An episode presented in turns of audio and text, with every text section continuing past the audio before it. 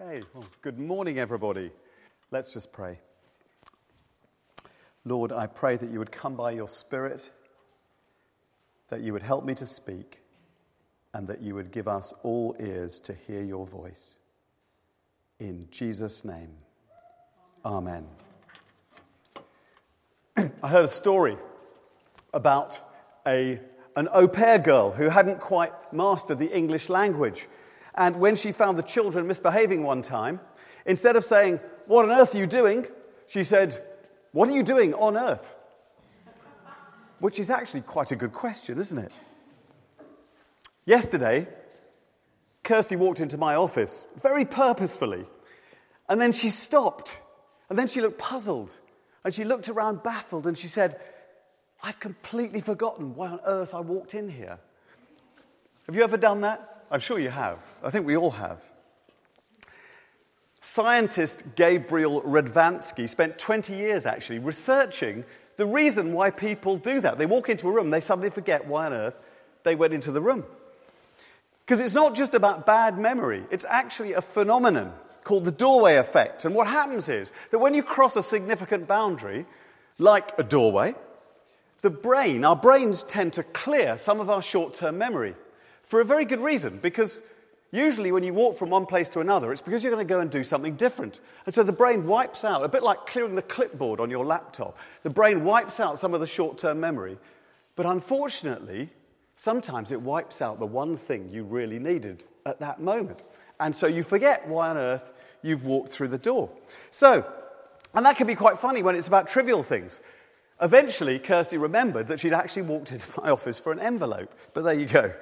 Um, but actually, do you know, I think a similar problem exists and extends to how we spend much of our lives in a condition of forgetting why on earth we're here in the first place, forgetting what we are doing on earth. So, would you humor me just for a moment by putting up your hand if you are confident that you know what the purpose of your life is. Put your hand up if you're confident that you know what the purpose of your life is. Look at that. So, 90% of you have no idea what on earth you're doing. no. This morning, I'm going to suggest what that purpose is with one word, and that is worship. The shorter Westminster Catechism, which is a, sounds like a um, is it's a, it's a long, long set of words, but the Shorter Westminster Catechism, which is a set of uh, widely accepted description of Christian belief that's been around for 400 years, says that the chief end of man, in other words, our main purpose, is to glorify God and enjoy Him forever. That means worship. We're created in order to worship God, to live in relationship with Him, to worship Him with our lives.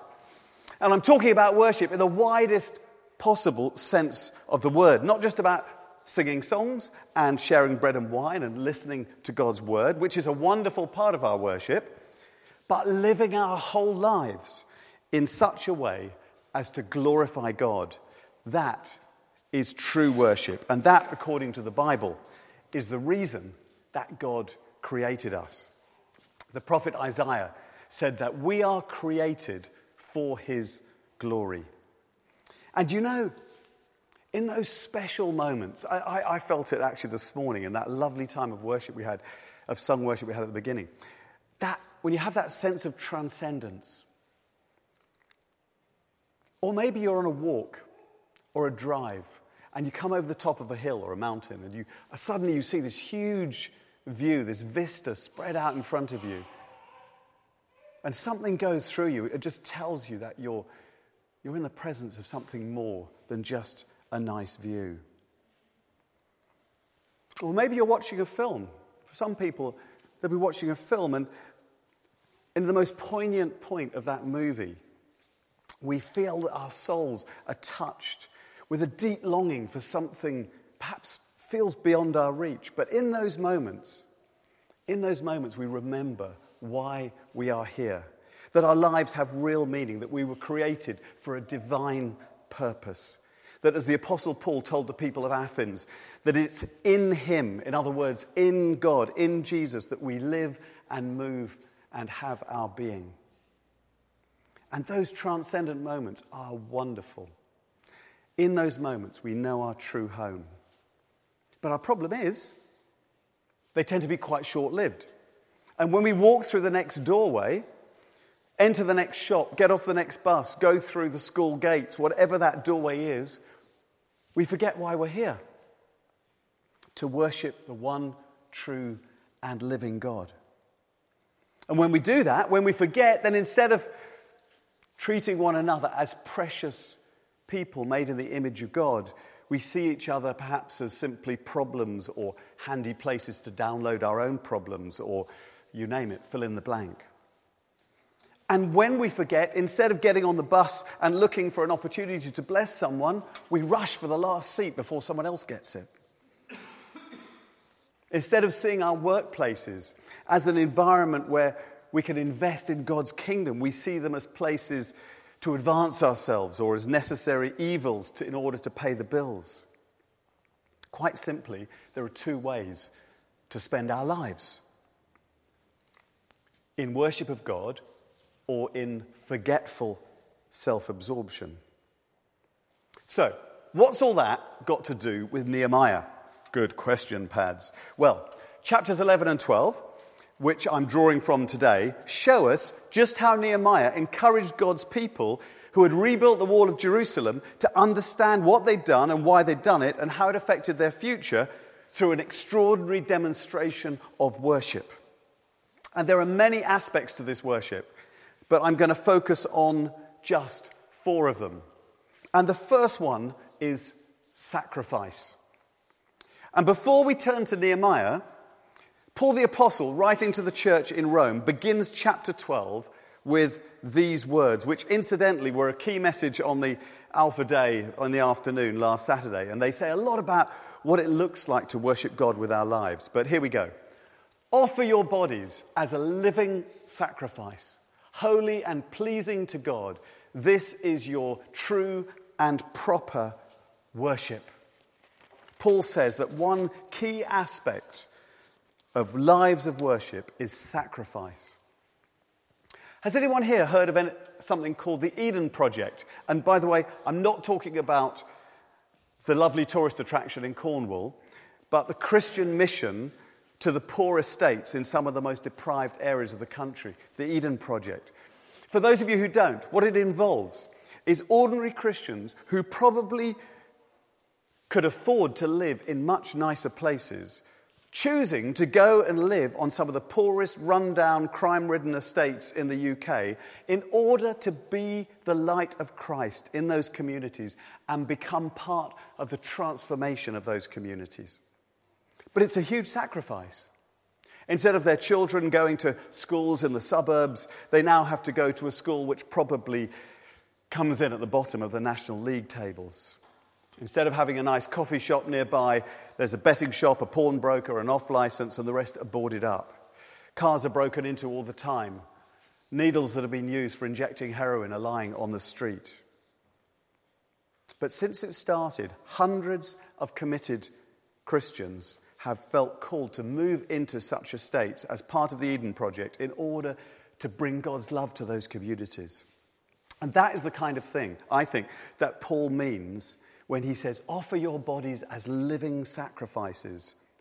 And do you know something? That's exactly what Nehemiah asks God's people to do in chapter 11. So please grab a Bible, turn to page 495, because this is off the service sheet. This isn't on the service sheet. So grab a Bible, turn to page 495, because we're just going to have a look briefly at the first few verses of chapter 11. now, if you'll remember that the wall of Jerusalem has been rebuilt, but the city itself is largely unpopulated. It's a mess. It was destroyed by the invaders many years before. And if you remember the reports that came back to Nehemiah when he lived in Susa, over to the east, at the very beginning of this, this series we've had on Nehemiah, those reports said that Jerusalem was a disgrace. It was like a sink estate in a deprived inner city area, probably much worse. Now look at chapter 11, verse 1. Now the leaders of the people settled in Jerusalem. Stop right there. The leaders set an example. The city needed repopulating and clearing up, but they didn't just send in the troops, the leaders were the first to make the sacrifice. They moved out of their nice country residences outside the city and moved into the mess. Isn't that so Jesus like? I love the message version of 1 John, sorry, John 1:14. The word became flesh and moved into the neighborhood. That's exactly what God did in Jesus. He came to earth. Philippians says he made himself nothing by taking the very nature of a servant. He humbled himself and even became obedient to death on a cross. It's awesome what he did to save us from our sin and from death. And when we return that love with our own lives, that is worship.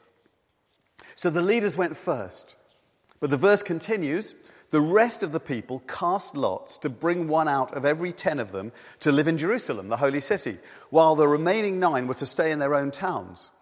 And the people commended all who volunteered to live in Jerusalem. Do you know what's fascinating about this account is the total submission of the people to the will of God. Because although you and I might think that casting lots is nothing more than just sort of the throw of a dice, the Bible tells of many occasions where casting lots was a faith filled method of, of submitting to the will of God. The last occasion being in the book of Acts, if you remember, when the disciples cast lots to see who should replace Judas as the 12th apostle. They never doubted that the lot cast delivered the will of God.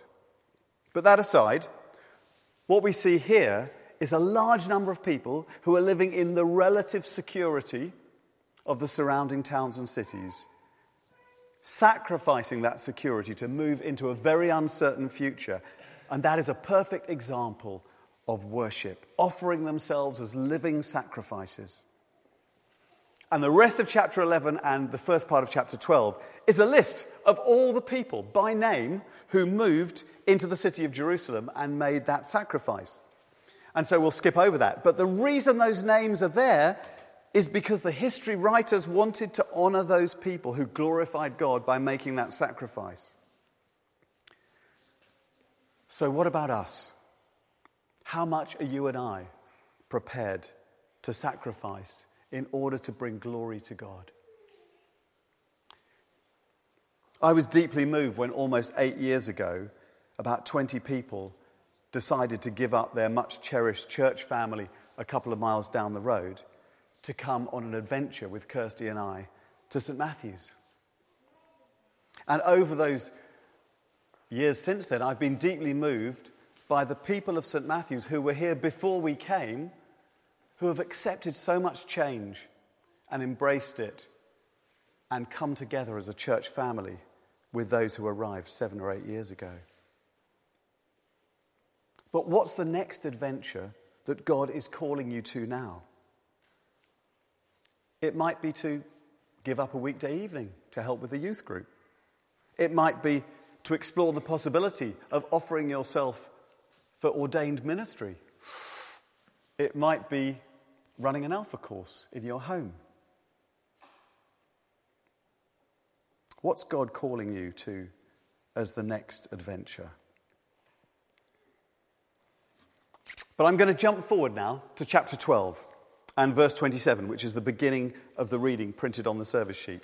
And as we look at, we're going to look at some of the other aspects of what it means to worship God with our lives. And now we come to much more familiar territory. Because now we see the aspect of worship which is celebration. At my daughter Kylie's church in South Africa, where she lives, where incidentally we'll be on January the 5th, they call the Sunday morning service celebration. In her community, if someone says to you, Are you going to celebration tomorrow? What they're asking you is, Are you going to church tomorrow? But they call it celebration. Verse 27 says, At the dedication of the wall of Jerusalem, the Levites were sought out from where they lived and were brought to Jerusalem to celebrate joyfully the dedication with songs of thanksgiving and with the music of cymbals, harps, and lyres. The musicians were brought together from the region around Jerusalem. And actually, I almost wish now I'd had the, the music team up here at this moment. They could do a drum roll and sort of crash the cymbal and you know, hit the keyboard. But um, what, what we see here cymbals, harps, and lyres, drum kits, guitars, keyboards.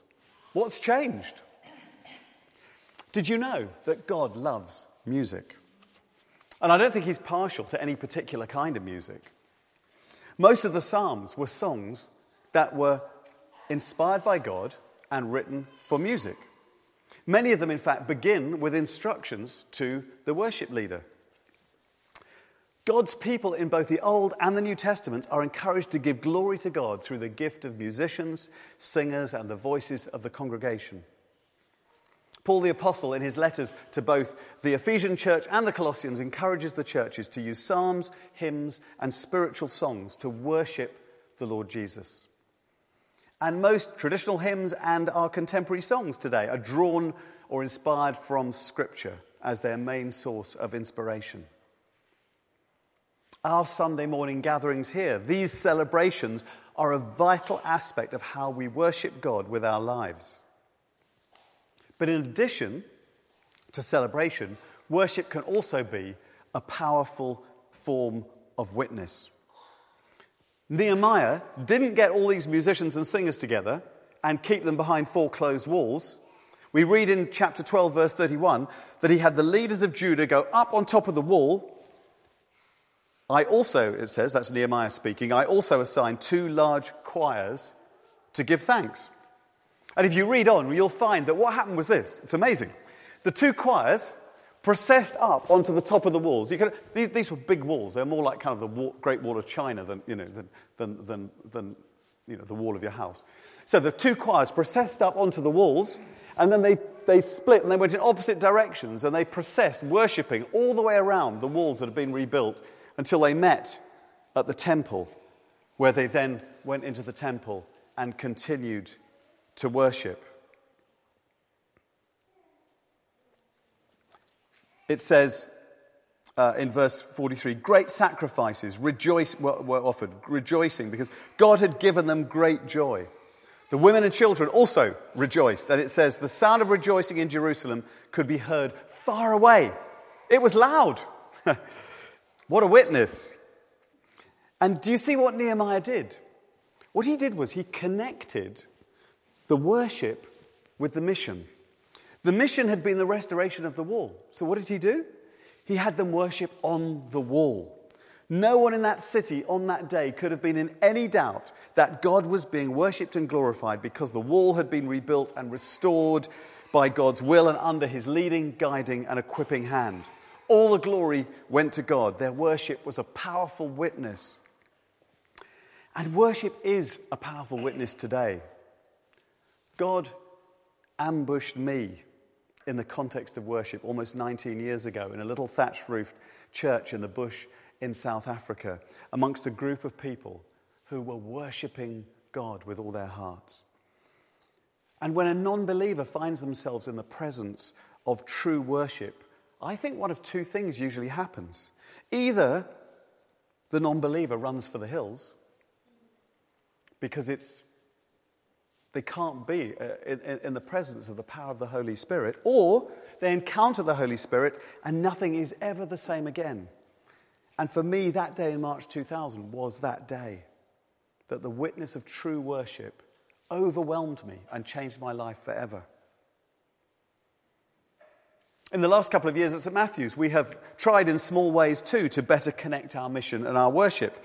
If you remember when we had Southcote's Big Questions two years ago, and uh, we concluded that with an outdoor session out on the, on the grass where we could be seen by the community. We invited the community to come and hear the answers to some of those big questions of life that we'd been asking them to give us and connecting our mission with our worship. This summer, we held an evening service, again out on the grass as well, for all the community to see and join in with if they wanted to, connecting our mission with our worship. In two weeks' time, Please join us as each year we do this. We, we have carols in the square out there where we have a really good number of people come and we connect our mission with our worship as we all sing carols together and retell the Christmas story with the community of Southcote. But you may have other mission fields too. I'm sure you do. It may be your workplace, your office, or your gym. You know, Martin Booker, over there, I'm going to embarrass him again. Martin Booker is one of the best places, but better, one of the, one of the best people I know at connecting his worship of God and his mission field that God's given him in his workplace and with his neighbors. He's always inviting them to church or dragon boat racing or the games evening or, or cycle rides or alpha courses, whatever it is.